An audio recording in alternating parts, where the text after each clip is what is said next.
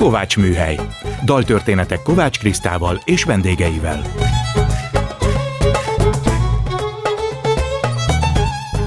Jó estét kívánok, Kovács Kriszta vagyok, ez itt a Kovács Műhely. Gombhoz a kabátot, daltörténetek másként. Most a vendégemet kérem meg, hogy válasszon olyan kedvenc dalt vagy zenét, amiből a beszélgetésünk elindulhat. A mai indító dalt Haki Tamás választotta. Következik Paganini La Campanella című műve, Haki Tamás és az Ex Antiquis együttes előadásában, Wolf Péter hangszerelésében.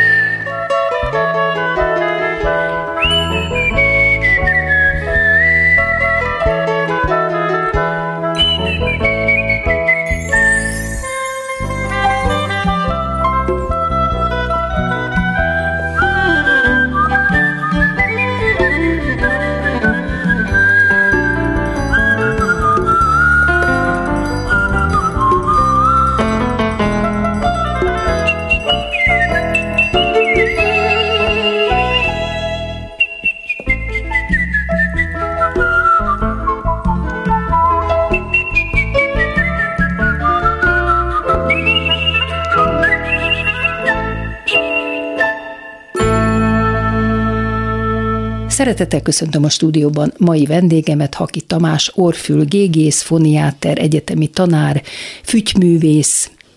Ez így mindegyütt. Szerbusz Tamás. Szervusz. Egy idézet tőled. Sokféle technikája van a fütyülésnek. Én nyitott ajkakkal tanultam ezt meg, ami hasonlít ahhoz a zajszerű fütyüléshez, amelyet majdnem mindannyian képesek vagyunk produkálni. Hát én ezt nemrég élőben is megcsodáltam, hiszen voltam egy koncerteteken, amit Wolf Péterrel adtatok az Óbudai Társaskörben, iszonyú sok ember volt, zsúfolt ház, nem akartak benneteket leengedni a színpadról, és, és hát óriási sót csináltatok, és nagyon jól szórakoztunk. Mikor kezdtél el fütyülni?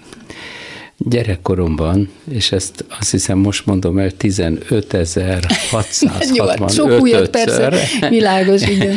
De, De a fiatalok nem mondom, biztos, hogy tudják. A fiatalok nem, és a többiek meg hál' Istennek elfelejtették. Tehát fiatal koromban, gyerekkoromban kezdtem el ilyen furcsán fütyülni, ilyen nyitott ajkakkal, és nem csücsörítve. De ezt magadtól Láttam másoktól, hogy ilyen mókásan lehet hangot adni. Ez az a bizonyos sziszegéses, amit én így mindig megmutatok, ez a így rengetegen tudnak fütyülni, és ez nagyon hasonlít ahhoz, mint amit én csinálok, csak én kitisztítottam ezt a, a fogakat eltávolítom, az ajkakat eltávolítom egymástól, és akkor mindjárt tiszta lesz az egész. Így, hogy Tudatosan tisztítottad ki? Nem, nem, nem, nekem így sikerült. Azért az elég jó. De szüleid bármilyen módon foglalkoztak a zenével? E, nagyon muzikálisak voltak. Az anyám nagyon szépen fütyült, de a csücsörített technikával, és e, ő szépen énekelt, de nem volt professzionális zenész senki a családban. Engem azért hegedülni tanítattak, uh-huh. és e, kis általános iskolás koromban hegedülni jártam a Szemere utcai zeneiskolába, de aztán a hegedés bár nagyon jól ment, de a motivációm egyre csökkent, nem voltam szorgalmas, nem szívesen gyakoroltam, és különösen azok után, hogy mindenki a hegedülés helyett és állandóan azt kérte, hogy fütyüljek. Uh-huh. Hát rögtön sikerélményed volt vele. Sikerélmény volt, Mondd és csak... ez egy demotiváció Igen. volt a hegedűvel kapcsolatosan. Később nem volt olyan, hogy meggyanúsítottak, hogy valami van a torkodban, de, beépített, nem lehet így fütyülni ilyen tisztán, ilyen gyönyörűen. De, de örökké, hiszen én magam is úgy látom, ha a saját felvételemet nézem, hogy, hogy az embernek van egy ilyen, egy olyan érzése, mintha nem szinkronba menne a dolog. Tehát furcsa az ajakmozgás, és ahogy a hang érkezik. Tehát Ez nem, nem is lehet természetes, azt gondolják. E, igen, és, és ma, ma pláne, amikor, amikor egyre inkább hamisítanak mindent, és, és mindent lehet már mesterségesen csinálni, e, de annak idején, amikor én kezdtem, hát akkor még a technika nem állt ilyen ö, csúcsponton, mint ma, 1962-ben volt az a bizonyos ki mit tud, akkor is állandóan belenéztek a számba, hogy mit ott, rejtek. Ott is? Ott, ott is, mindenhol, mindig.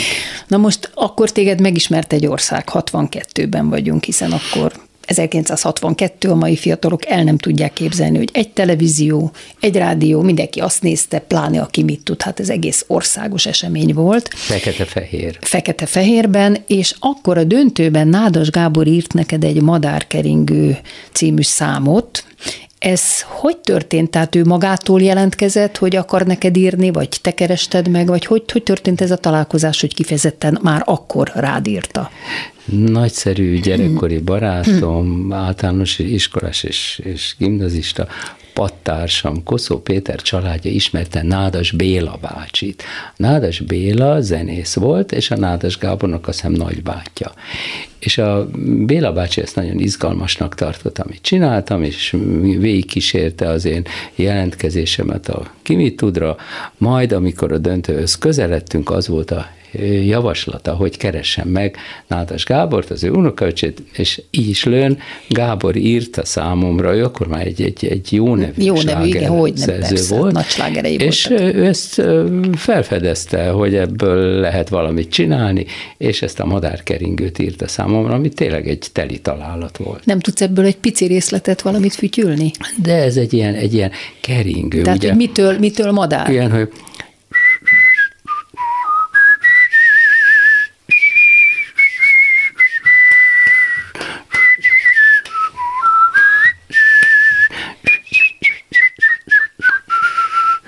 Tehát egy ilyen, egy, ilyen, egy ilyen egyszerű, de kedves keringő, és volt benne csicsergés, meg trilla, meg amit akarsz. Hogy fogadta a közönség?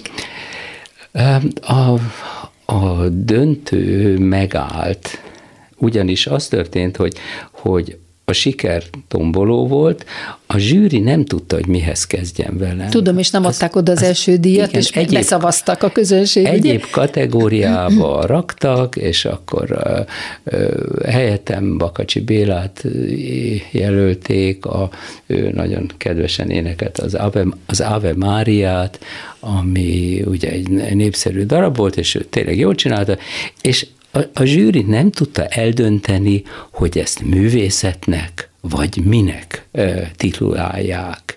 És ők maguk is zavarba voltak. No, de hát e, nem lehetett mit tenni, olyan nagy volt a siker, annyi levelet kapott a televízió, sőt, parlamenti interpelláció is történt annak idején, gondoljuk, hogy 1962-t írunk, úgyhogy a KISZ központi bizottsága és a televízió összefogott, és kiadtak egy, még egy első díjat, aminek csak annyi volt, az volt a különbség, hogy én nekem már nem jutott a repülőn hely, a Helsinki-be utaz induló repülőn, és én három napig utazhattam vonattal a kiszes delegációval a Szovjetunión keresztül. Na de ez nagyon érdekes volt, mindenhol megálltunk, és mindenhol drúzsbáztunk, hát ezt a magyarok nem tudják, hogy mit jelent, barátkoztunk, Tehát akkor téged annyira nem zavart, hogy így mentetek? Nem, nem, nem, nem zavart, jó társaság volt. A, a gálán viszont engem felléptettek, mert ezt érezték, hogy... Helsinki-ben? Helsinki-ben bizony, és Kekkonen Ernök hozzám külön gratulált, a Finn köztársaság elnöke. Hmm. Na most közben azért készültél egyfolytában az orvosi pályára, tehát ez párhuzamosan ment, ugye? Tehát nem adtad fel sose, hogy te orvos leszel. Nem, akkor még a ki mit tud idején én érettségiző diák voltam, és Helsinki-ben amikor is ott, ott föléptem a Magyar Gálán és egy-két egyéb helyen, akkor érkezett a távirat édesanyámtól, hogy egyetemre felvettek.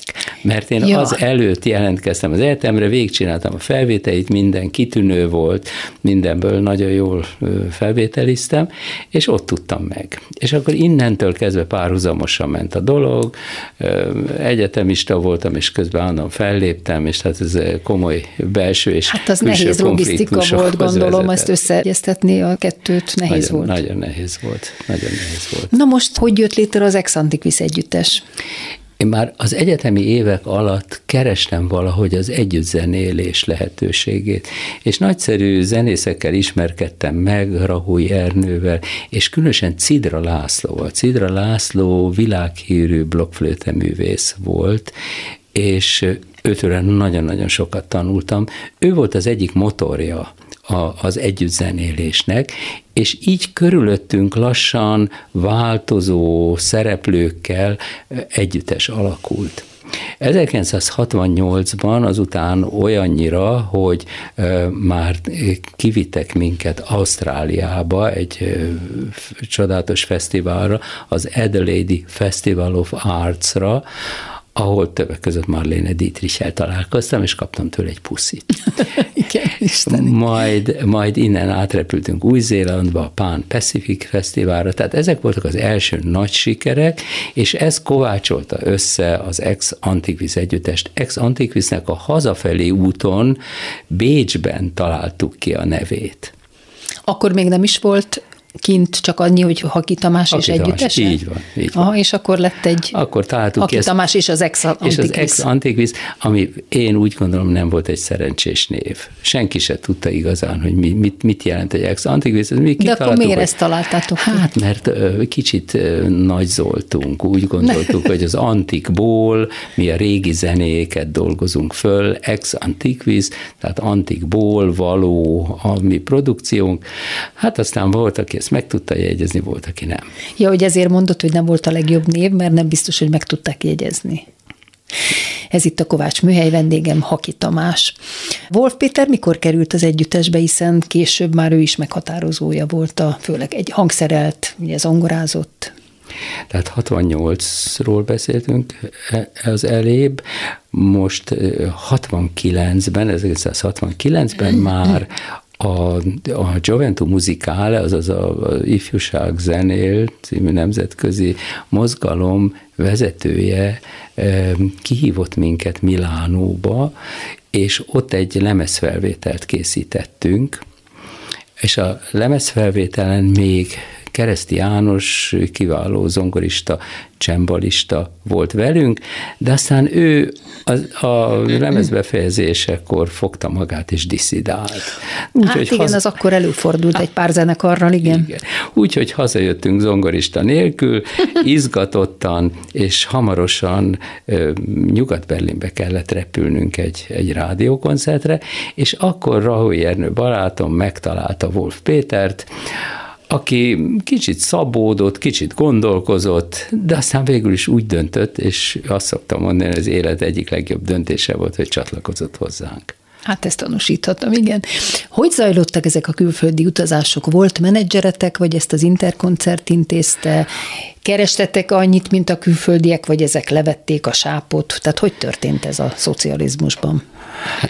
Hadd mondjam e, e, először is a magyar viszonyokat itt sem az szerint dotáltak minket, hogy milyen volt a siker, hanem megállapították a, a minőségünk, vagy a karaktere alapján, nem is tudom, egy, egy zsűri állapította meg, hogy mennyit kereshetünk. Hát nagyon keveset kerestünk, A külföldi ö, turnékat bizony a Nemzetközi Koncertiroda Interkoncert menedzselte, és nagyon jól dolgoztak, nagyon sok szép dolgot ö, találtak számunkra, de hát ez azért nem olyan volt, mint ahogy láttuk, hogy nyugati művészeket hogyan menedzselnek, hiszen a lehetőségek nem voltak ugyanazok. Ö, állandóan vízum után kellett szaladgálnunk, a kiviteli engedélyt kellett intéznünk, a, a, az útlevelet kellett intéznünk, ócska buszokkal jártunk.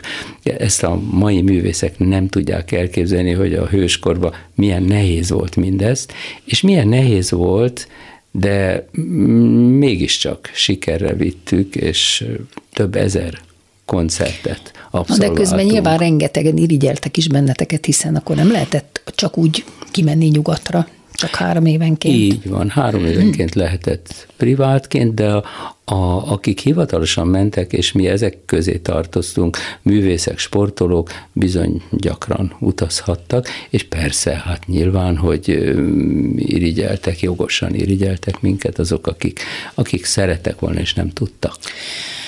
Azt olvastam, hogy 1969 és 1982 között több mint 3000 koncertet adtatok Európában, és szinte az összes országban. Azt is mondtátok ott múltkor az Óbudai Társas Körben, hogy többet töltöttetek, több időt együtt, mint a feleségetekkel. Hogy lehetett ezt összeegyeztetni a magánélettel? A család hogy viselte, hogy nem vagytok? Hát a többieknek könnyebb volt, mert amikor ők mint zenészek hazajöttek, többnyire szünetet tarthattak, vagy hát volt Péter kivételével, mert neki mindig voltak más elfoglaltságai, de a, a együttes többi tagjai akkor pihenhettek. Én viszont mehettem a a, hát először az egyetemen, ugye az órákra, később a MÁV kórházba, ahol dolgoztam, és akkor mindig eh, megkérdezték, hogy na most jöttél haza, hát akkor most eh, többet kell ügyelned, vagy most mész el nem sokára, hát akkor most többet kell ügyelned, és kevesebbet fogsz operálni. Úgyhogy nem volt ez olyan szerencsés számomra, az összeegyeztetés. Hát meg itt nyilván akkor az irítségfaktor működött a kollégákban is valószínűleg. Hát emberi Nehéz, dolog. emberi dolog, igen. Na most 1969-ben te katona voltál. Is, igen, is, voltam. Hat és hónapig. akkor épp Montrőbe a Nemzetközi Jazz Fesztiválra hívtak titeket, sőt a Párizsi olimpiába is kaptatok meghívást Gilbert Békó sójába. Ki tudtatok-e menni, és gond volt-e, hogy te katona vagy? Hát Gilbert Békó sójára nagyon-nagyon szívesen mentünk volna, de erre nem kerülhetett sor, mert éppen akkor kaptam meg a behívót, és hiába könyörögtünk a minisztériumban, azt mondták, hogy ha ki elvtárs, magának a hazát kell védenie, és balett táncos elvtársakat és zongoraművész elvtársakat is behívunk a hadseregbe, magának is ott a helye. Na most aztán valahogy mégis elcsúszott ez a dolog valamelyest, és a, a, a Cannes Fesztiválon voltunk, ugye az is egy, egy nagyszerű egy show műsor volt, ahol Joe Cockerrel és, és, és más nagyságokkal léptünk föl, és onnan hazajövet e, szippantottak azután be a katonassághoz, és miután pár napot késtem, büntetésbe voltam, és mindenféle kellemetlen munkákat kellett végeznem. És akkor az olimpia nem jött össze? Na most az olimpia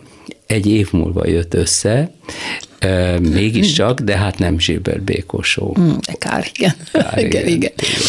Az NDK-ban is sokat jártatok. Volt-e itt valami kellemetlen élményetek, vagy cenzúra esetleg? Hát az NDK az egy, az egy, az egy, az egy külön világ. Az NDK-val ugye mindenki összevonta a szemöldökét, nagyon sokan voltak rossz kedvűek, de minket nagyon szerettek, és engem nagyon szerettek, sokat láttak a nyugatnémet televízióban, és ugyanakkor a keletnémet televízióban is, voltak érdekes dolgok, amik talán a mai hallgató számára érdekes. Így például volt egy koncertünk a berlini zeneművészeti főiskolások számára. És amikor elkezdtünk Bachot játszani swingben, akkor kitörő lelkesedést hallottunk, Igen? észleltünk a diákok részéről, egy-két tanár pedig fölállt és elvonult tiltakozásként. Igen, hát Bachot nem lehet meg nem, nem illik, és ugyanezt történt velünk Lipcsében, ahol is a, a híres lipcsei vásár gáláján léptünk föl, és a próbán játszottuk azt hiszem a Badinerit a swingben, és akkor fölállt a, a fesztivál zenei vezetőnője, egy híres hölgy, Őslégel asszony, aki az NDK kultúrminisztériumának fontos embere volt, és megtiltotta, letiltotta ezt a darabot. Azt mondta, hogy Bach városában nem fogják ezt a darabot swingben játszani. És akkor ezt húztátok a műsorból? Tehát, hát de úgy volt, hogy a műsorból. meg le kellett adni a műsort előtt? Nem, nem kellett leadni, nem, nem is gondolták, nem, nem, nem tudták Vagy pontosan. Vagy akkor tudta lehet tiltani? Hát ott a próbán. Ez ja, a próbán, próbán meghallott a próbán, és azt mondta, a próbán, és azt mondta, hogy ezt nem. Hát akkor játszottunk hát akkor valami más, szomorúan. De egyébként Magyarországon is megtörtént velünk, mi nagyon sok filharmoniai koncertet abszolváltunk, méghozzá ifjúsági koncerteket, ami nagyon izgalmas, nagyon kedves volt, alsó tagozatosok számára már reggel nyolckor a tornateremben. Ez ma is van egyébként, ezt van. ma is csinálják, uh-huh. igen. És mi ugye játszottunk klasszikus darabokat modern köntösben, és ez közel vitte a gyerekeket a klasszikus darabokhoz, míg nem, valahol Nyugat-Magyarországon egy kritikus azt írta, hogy az Ex Antiquis együttes Johann Sebastian Bachot bambuszfű szoknyába öltözteti. Nagyon érdekes. És a filharmonia megijedt. Ja, és Istenem. abban maradtak a filharmoniai koncertjeink. Ó, de kár. Ó, de kár. Bizony. Még egy idézet tőled, a nyugati közvélemény korszerűnek, vagánynak tartott minket, és csodálatának adott hangot, hogy a vasfüggönytől keletre ilyen újszerű produkció keletkezik. Mai szóval élve, hungarikumnak számítottunk. Kedves Tamás, elértünk a műsor feléhez, és a következő dalt is te hoztad nekünk. Következik a Monti Csárdás, Haki Tamás és az Ex Antiquiz együttes előadásában, Wolf Péter hangszerelésével.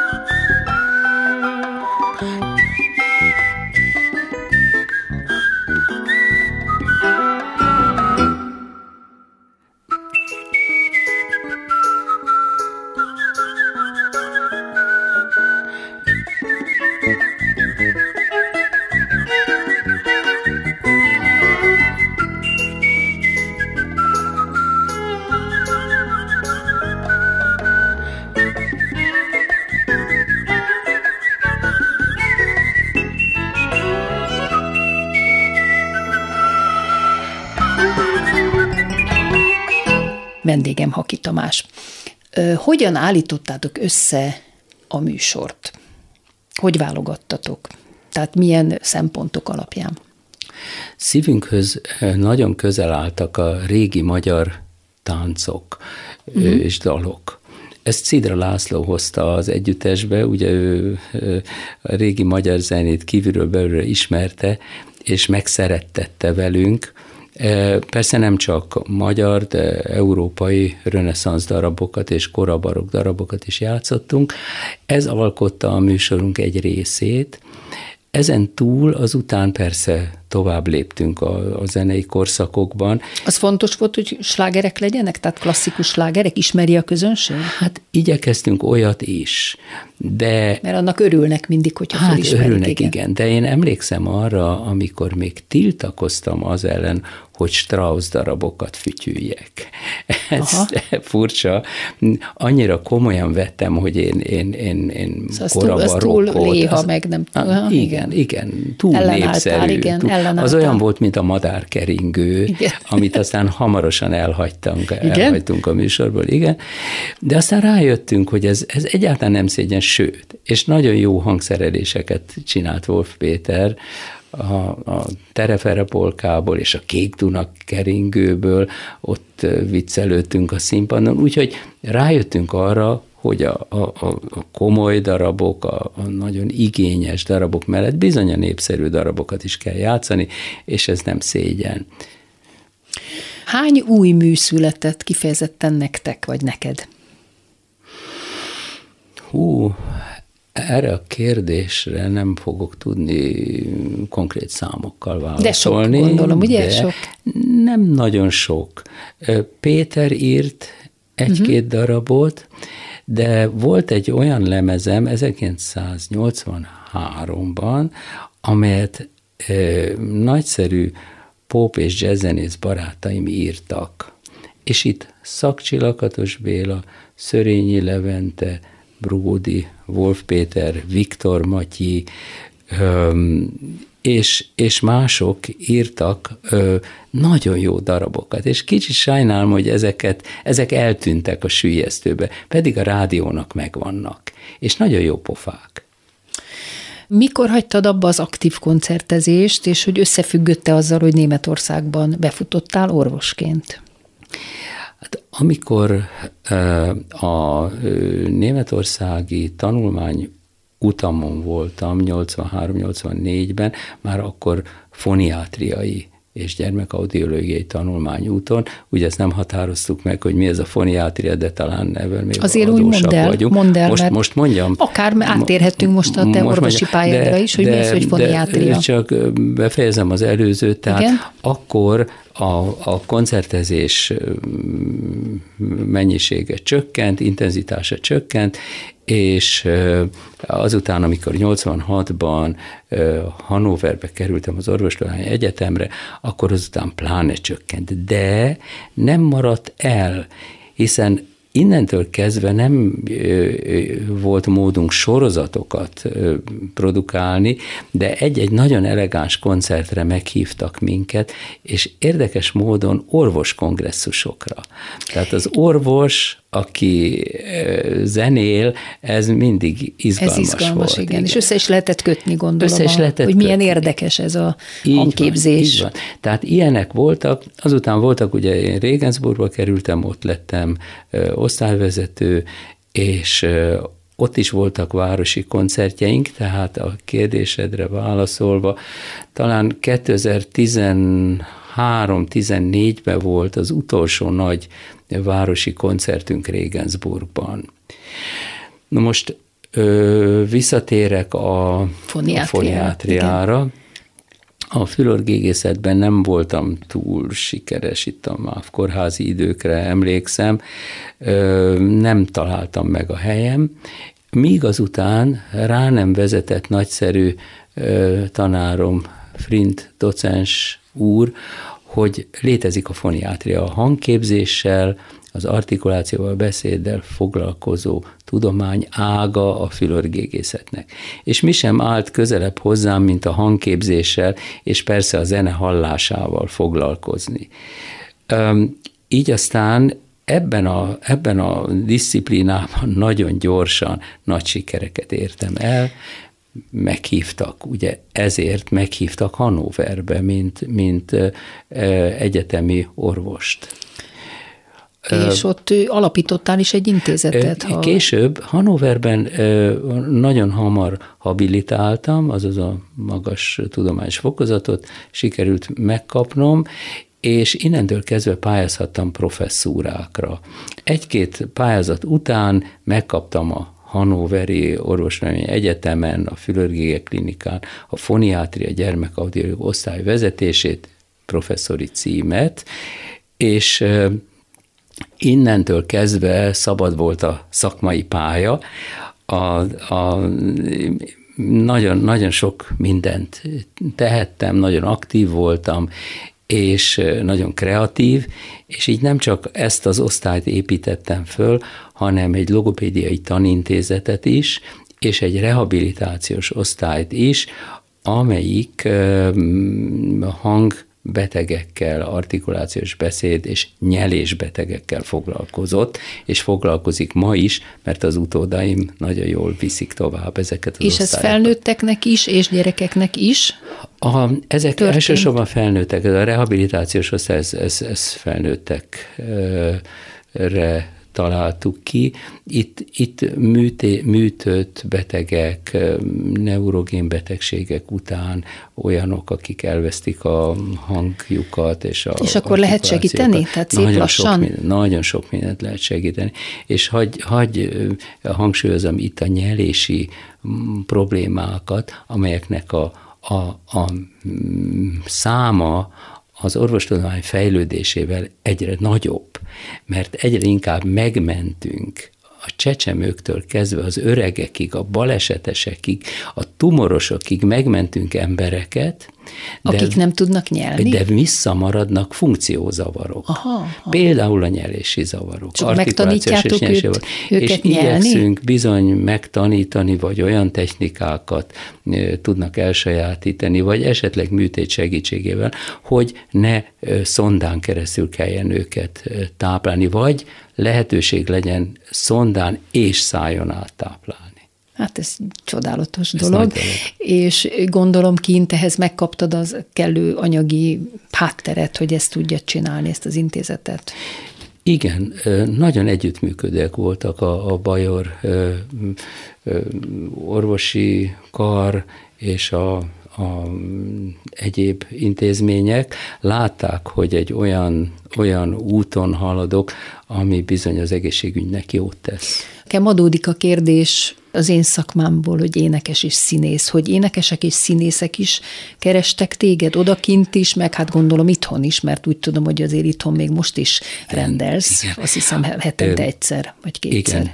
Én Regensburgban igyekeztem nem, nem művész osztályt vinni, hanem nagyon is klinikai jellegű volt. Aha. De a művészekkel persze mindig nagyszerű kapcsolatom volt, gyerekkórus, és, és szólóénekesek kerestek föl. Hát olyanok is megkeresnek, aki úgy érzi, hogy már elvesztette a hangját, és akkor megpróbálod vissza. A, a legkülönbözőbb, tehát a, a, úgy, hogy úgy elvesztette, most arra gondolok, hogy a, a korral is romolhat az ember hangja, de egy-egy akut betegség során, vagy valamilyen túlterhelés során, és akkor a, ha a foniáternek úgy, mint nekem van elképzelése az, az ének technikáról, akkor bizony ebbe bele tud folyni, és bele tud szólni, és tud segítséget adni. És megint csak egy teljesen laikus kérdés, hogy ilyenkor egyénileg kell látnod, mert mindenkinek más esetleg, vagy vannak típus betegségek, és úgy lehet gyógyítani? Mindkettő. Tehát az ember tudja, hogy, hogy egy, egy bénulással hogy bánik, és egy gyulladással hogy bánik, vagy egy, egy pszichogén zavarral hogy bánik, ha valaki lelki okokból. Mert az is lehet, hogy, hogy abból, ne, ugye? Hogy és ne. akkor hirtelen, ha azt megoldod, akkor visszajön a akkor hang. Visszajön a hang. De a, a hangtechnikát ismerni kell. Amikor én, és most hadd mondjam azt, hogy itthon is rendelek, és két helyen rendelek, de itt nem illik elmondani, hogy hol. Nagyon szívesen foglalkozom énekesekkel, és sok énekes keres föl. Itt bizony a, az egyéni technikát meg kell ismerni. Én soha nem úgy kezdem a vizsgálatot, hogy belenézek valakinek a GG-be. Úgy, mint a Karintinál, tudod, szeretnélek, de nem tudnálok, van az, az, az, az Énekelni tanulok című Karinti novella. Nem, Igen. hanem először énekelünk. Igen? Először énekelünk. És először, akkor kifigyeled, hogy... Először mit? meg kell tudnom, hogy hol vannak a nehézségek. És, hát és van, hogy csak nem tud levegőt venni. Hát sokféle probléma van, te, te jól tudod, igen, hogy, hogy, hogy hányféle gondja lehet az énekesnek, és, és amikor már énekeltünk, és megértettem a, a probléma lényegét, akkor történik a gégevizsgálat. A gégevizsgálat csak egy, egy eleme az egésznek, nem, nem, a, nem az a, a legfontosabb része talán hanem az egészet meg kell az ismerni, az egész kell, problémakört meg kell ismerni. Meg kell tudni, hogy milyen szerepkörben énekel most az illető, hogy mik az előzmények, hogy milyen egyéb körülmények állnak fönn, ami talán a problémához vezet. Ez itt a Kovács műhely vendégem, Haki Tamás. Megkaptad a Német Szövetségi Köztársaság érdemkeresztjét. Ezt a te orvosi munkádért kaptad? Ebben ismertek el? Igen. És hogy milyen díj ez, ezt meséld el Ez a, e, talán a, a következő komponensek miatt kaptam ezt a nagy elismerést, aminek hát borzasztóan örültem. E, az intézet alapító munkám volt talán a leglényegesebb, de nagyon fontos volt az interkulturális munkám is jól tudták azt, hogy én a magyar tudományal és a magyar klinikai élettel szoros kapcsolatban vagyok. Az én Regensburgi osztályomat meglátogatták orvos kollégák, logopédusok, uh-huh és nem csak az, a Regensburgi osztályomat, hanem meg, megnézték a rehabilitációs osztályomat, sőt, ö, vendégek voltak a, a logopédiai tanintézetemben is, és ez az állandó kapcsolat, meg az, hogy én, én, én Budapestre jártam előadni, ez, ez ismert volt, uh-huh. és ezt is értékelték a tevékenységemben. De nagyon sok magyar díjad is vannak, Prokultúra Hungárika díj, Magyar Érdemrend lovak keresztje. Fontosak ezek a díjak az életedben? Fontos visszajelzések? Persze. Van, aki ezeket úgy megpróbáljam ellékesnek föltűnni. Bizonyára vannak olyan, olyan, olyan emberek, művészek, tudósok, akikkel nem törődnek, nekem jól esik. Persze, hát a, aki azt mondja, hogy nem törődik igen. vele, az szerintem de, hazudik, mindenkinek jól igen, esik. Tehát ezeket a kitüntetések nem, nem hordom. Nem hordod, persze, csak jó, jó, hogy el, elismerik a tevékenységedet. Te német és magyar állampolgár is vagy, ugye? Jól igen, tudom. Igen. És lehetséges ez a kettős állampolgárság? Egy darabig nem volt lehetséges, amikor én már Regensburgban professzor voltam, és intézeteket alapítottam, még csak magyar állampolgár voltam. És milyen nagyvonalú a német állam, milyen liberális, hogy, hogy ezt nem törődtek vele.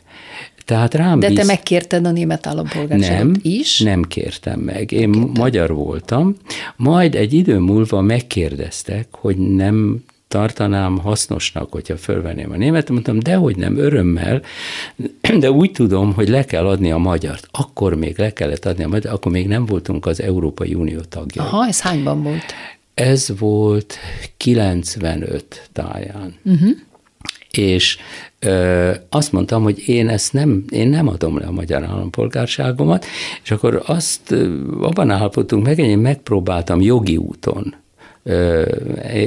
érvényt adni ennek a kérésemnek, és érdekes módon a Bajor belügyminiszter még támogatott is ebben, mert ő egyedül nem tudott dönteni, a szövetségi belügyminiszter nem akarta, a Bajor akarta, sőt, a Bajor kultuszminiszter is akarta, az egyetem is akarta, hogy megtarthassam mind a kettőt, úgyhogy végül addig veszekedtünk, amíg megengedték. De ez egy kivételes dolog, nem? Kivételes dolog volt. Hát gratulálok, ezért ez nagyon-nagyon klassz dolog. Igen. Azt is olvastam, hogy a Nemzetközi Gyermekmentő Szolgálat Egyesület terészkörúti rendelőjében is dolgozol heti egy alkalommal, de itt a gyerekek beszédfejlődését és hallászavarát kezeled.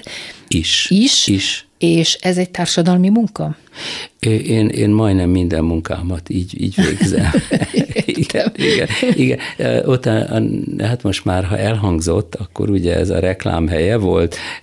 Én ott, ott énekesekkel és, és minden egyéb problémával is foglalkozom. A másik, akkor el kell mondanom, hogy a, a másik hely pedig a, az, az Emmelweis Egyetem fölögriai klinikája, ahol szintén egy nagyon, nagyon jó foniátriai rendelőt alakítottunk ki az igazgató úrral együtt.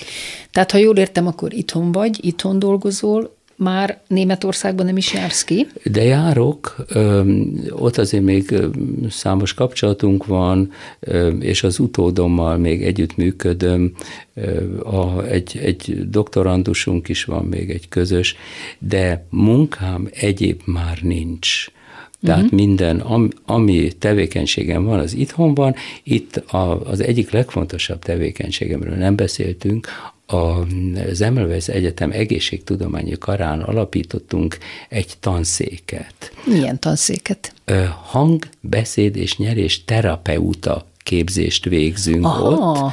de jó. A, a, ami, hát azt mondhatnám, hogy hasonlít a logopédiához, de ennél klinikaibb jellegű. Ez olyan, mint a németországi logopédia, ahol is a, az orvostudományi alapokon tanítják a logopédiát, nem pedig pedagógiai alapon.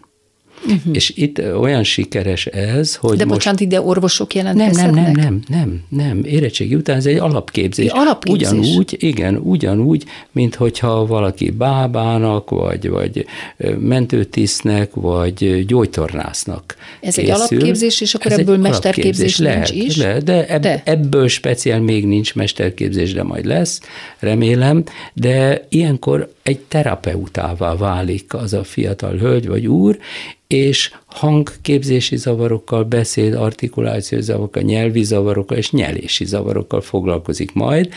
Most az első végzőseinket most búcsúztattuk eh, két hónappal ezelőtt. Mond, abban nagy előnyöd van orvosként, hogy aki megy hozzád mondjuk énekes vagy előadó, tudja, hogy te is egy előadó vagy, és magas fokon űzöd ezt a szakmát zenészként, fügyművészként. Ez jelent egy előnyt az orvosi tevékenységedben? Azt hiszem mindkettőnk számára előnyt jelent, a paciens számára is, meg számomra is. Én számomra az az, az előny, hogy rögtön hallom, amit hallani kell, mint zenész és mint, mint színpadi ember, és a, a, a paciens számára ez ugyancsak ugyanúgy előny. Idén tavasszal akadémikus lettél.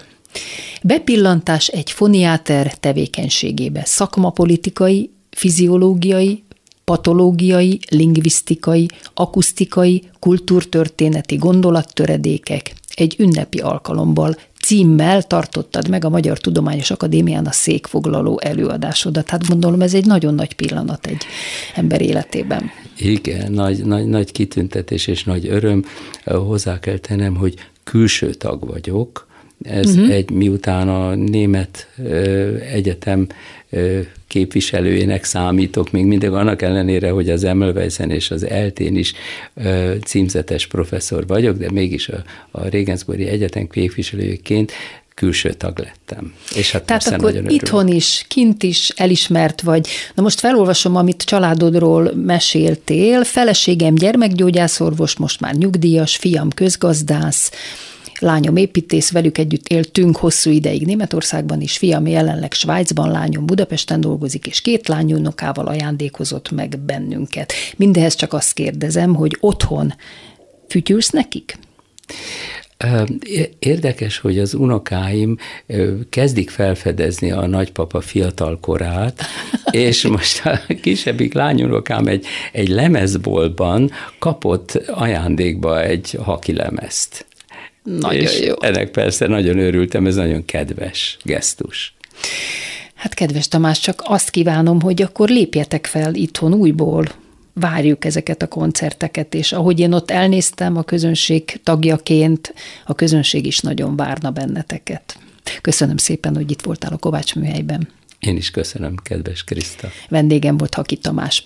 És köszönöm hallgatóink figyelmét is, Pályi Márk és Rózsahegyi Gábor munkatársaim nevében is. Az adás ismétlése ma este tízkor hallható, majd utána az archívumban is bármikor elérhető, és podcastként is meghallgatható. Hallgassanak minket vasárnaponként ötkor, vagy este tízkor, továbbra is az interneten. Egy hét múlva vasárnap egy újabb daltörténettel jelentkezik a Kovács Műhely Kovács Kriszta műsora. Gombhoz a kabátot, daltörténetek másként. A műsor vendége Jósvai András író, újságíró és szerkesztő lesz. Kifaggatom, hogy miért írta ezt magáról. Nem találom a helyem a saját koromban. Nem áll ez a kor jól nekem. Derékban bő, szívben szűk. Mesél arról is, hogy tőzsgyökeres, büszke újpestiként milyen ihletet adott ez a környék a regényeihez, milyen volt felnőni úgy, hogy a nagyszülei nevelték fel, hogyan lett belőle újságíró és író. Az ő műsorindító dalválasztása Bilicsi Tivadar előadásában a francia király belépője Kacsó Pongrác Helta Jenő János Vitéz című daljátékából. Most ez következik. Viszont hallásra!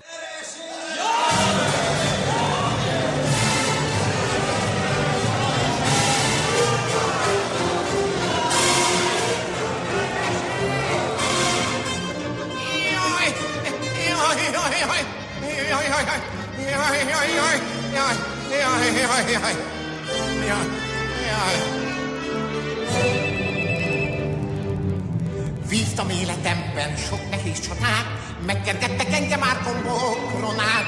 Bármiféle néppel tűztem összén, minden minden csépelt, ez már lőrteték. Ütközetet sose nyertem, bármi jó volt csatatervem, melybe hagytak mindig, mindig, jaj! Híres volt a lovasságom, híresebb a szamárságom. Azt hiszem, hogy itt volt itt a baj. Jaj, jaj, jaj, jaj, jaj. Volt egy feleségem, áldott drága nő, mint egy káplár úgy parancsolt nékem ő. Néha veszekedni próbáltam vele, s az eredmény semmi, elkoptam bele. Ütközetet sose nyertem, bármi jó volt csata tervem, egyben hagytak mindig, mindig, jaj! Híres volt a lovasságom, híresebb a szamárságom. Azt hiszem, hogy itt volt itt a baj, jaj!